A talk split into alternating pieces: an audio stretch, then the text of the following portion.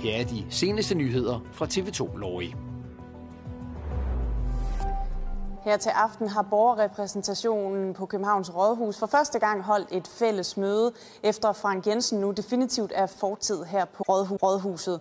På dagsordenen har blandt andet været sexisme, og man har nu besluttet, at det er kommunens arbejdsmiljørådgivning, som fremadrettet skal sikre en anonym klageadgang.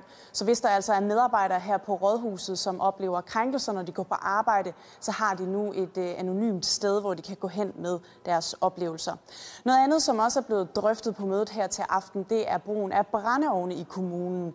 Og det er sundheds- og omsorgsborgmester Sisse Marie Velling fra SF, som gerne ser, at der bliver lavet strammere regler om brugen af brændeovne.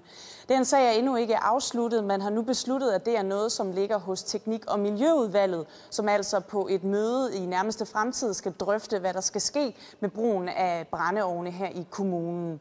Og så er det også i dag, at øh, øh, Lars Weiss nu officielt er blevet udnævnt som ny overborgmester her i København, og vi talte med ham kort inden mødet.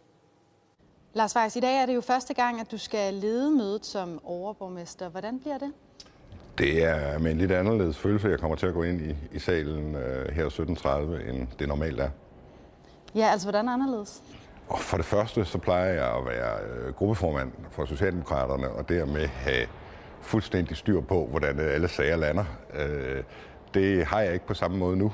Øh, så selv den der følelse med at skulle gå ind og lede møde og styre debatten, men ikke øh, på samme måde have siddet og nørklet med alle forslag, før vi går ind, det, øh, det er anderledes. Du skal jo være overborgmester frem til kommunalvalget. Du er blevet spurgt om det før, men øh, nu spørger jeg dig lige om det igen. Stiller du op som spidskandidat for Socialdemokratiet, øh, så du måske kan fortsætte på den her post som overborgmester? Ja, det har jeg ingen planer om overhovedet. I dag er det til gengæld kommet frem, at regionsrådsformanden for Region Hovedstaden, Sofie Hestorp Andersen, nu stiller op som spidskandidat til overborgmesterposten for Socialdemokratiet her i Københavns Kommune. Sofie Hestrup Andersen her er den anden person i rækken, der stiller op til posten, og hun kan dermed potentielt være Københavns kommende overborgmester. Sofie Hestrup Andersen har været regionsrådsformand i Region Hovedstaden siden 2014. Hun har tidligere været politiker på Christiansborg, og så har hun også været ansat som fuldmægtig i Socialforvaltningen i Københavns Kommune. Hun er en populær politiker, der fik mange personlige stemmer ved regionsrådsvalget i 2017. Kandidater til overborgmesterposten skal senest melde sig på banen den 8. november. Jeg er rigtig stolt af mit arbejde i Region Hovedstaden og også de sidste syv år. Men jeg er også københavner med stort K.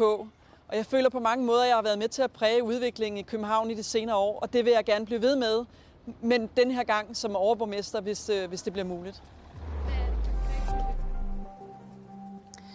Nu skal det handle om dem, som kravler rundt nede i vores kloakker, og det er jo selvfølgelig rotterne, jeg taler om, og dem er der bestemt ikke blevet færre af. Nu skal vi en tur på rottejagt.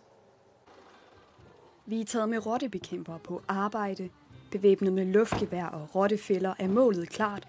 De langhalede skadedyr skal bekæmpes. Ja, vi blev kaldt ud til en, øh, en rottesag herude. Der er en, øh, en rotte inde på øh, køkkenbordet, øh, så vi skal ind for at se, om vi kan få få fat i. Nu går vi ind og ser, om vi kan lokalisere rotten, og, og hvis vi kan få skudt den, så gør vi det.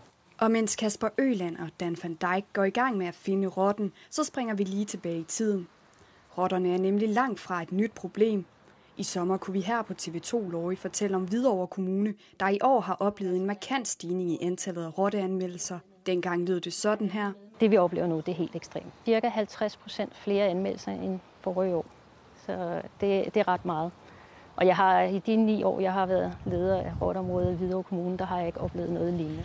Også Brøndby, Frederikssund og Tornby Kommune meldte i sommer som stigning i antallet af rotteanmeldelser. Fra Hvidovre Kommune lyder det i dag. Vi har pt. 120 anmeldelser, der afventer besøg. Alle indendørs sager bliver taget inden for 24 timer. De øvrige sager kan der være op til en måneds ventetid på.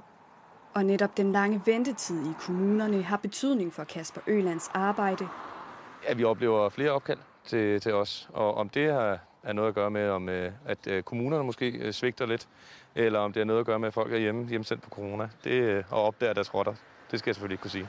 For ja, også corona kan påvirke rotteanmeldelser. Flere peger nemlig på, at der ikke er kommet flere rotter, men at vi bare er blevet bedre til at spotte dem.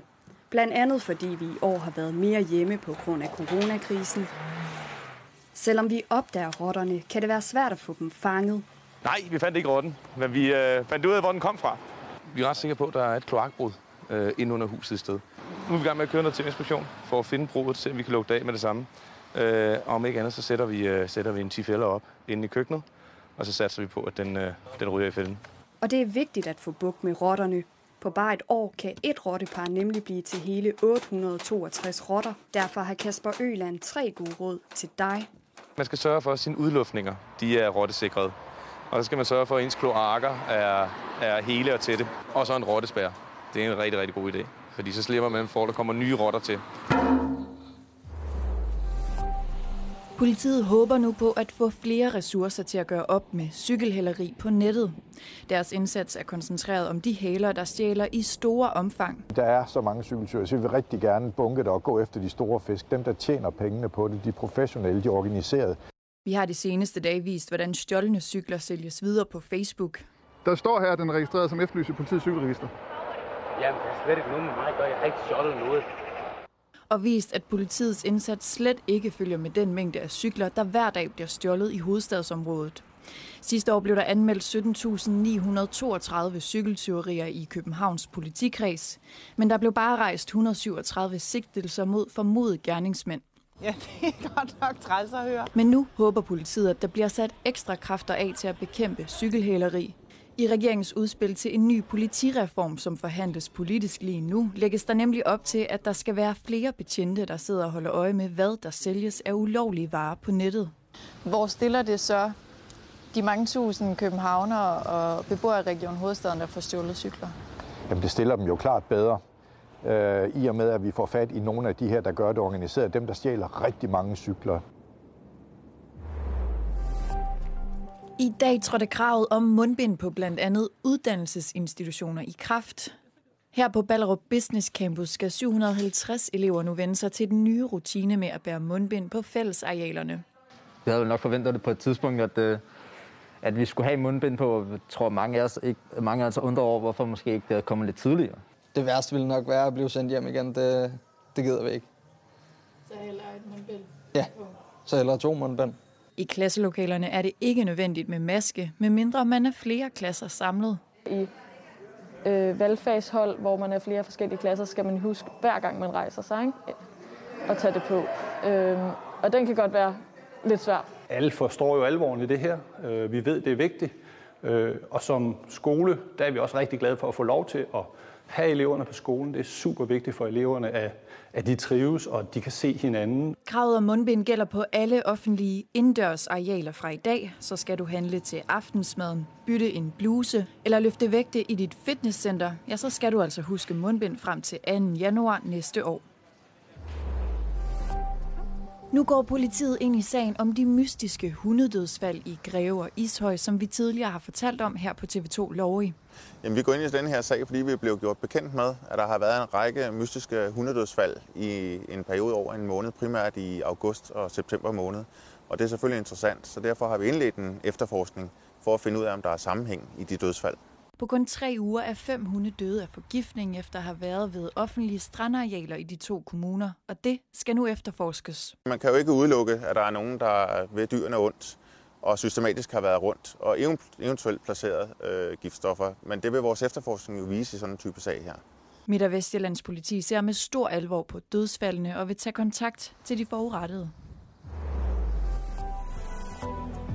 Det var, hvad vi havde til jer her i den sene regionale nyhedsudsendelse. Du kan altid holde dig opdateret på vores hjemmeside tv2lorge.dk, hvor vi jo selvfølgelig har masser af artikler her fra hovedstadsområdet.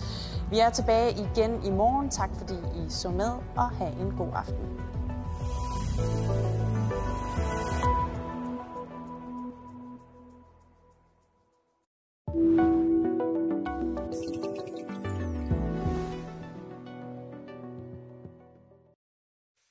God aften.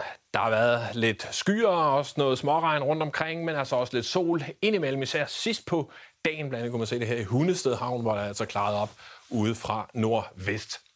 I morgen så står den på gråvejr fra dagens start af, men det er altså med at få paraplyen under armen eller i tasken, når man står og skal afsted, for der er et område med regn på vej frem, og det kommer sådan ud på formiddagen, og det kommer til også at præge været en stor del af dagen, så det bliver altså en våd start på weekenden for rigtig mange med det, med det her område med regn, og så temperatur blot omkring 10-11 grader. De næste par dage, der står den altså på øh, lunt efterårsvejr. Vi kommer sådan ind i november på søndag, lørdagen her med 13 grader. Måske en enkelt by, men også gode chancer for det sol indimellem. Søndag et område med regn passerer forbi, og det er med 12 graders varme, og så bliver det blæsende natten til øh, mandag her, med op til hård vind, måske cooling endda, og så er det altså lun luft, der blæser frem op til 17 graders varme en overgang, inden en front kommer igennem, og så i løbet af tirsdagen, der bliver det altså betydeligt køligere.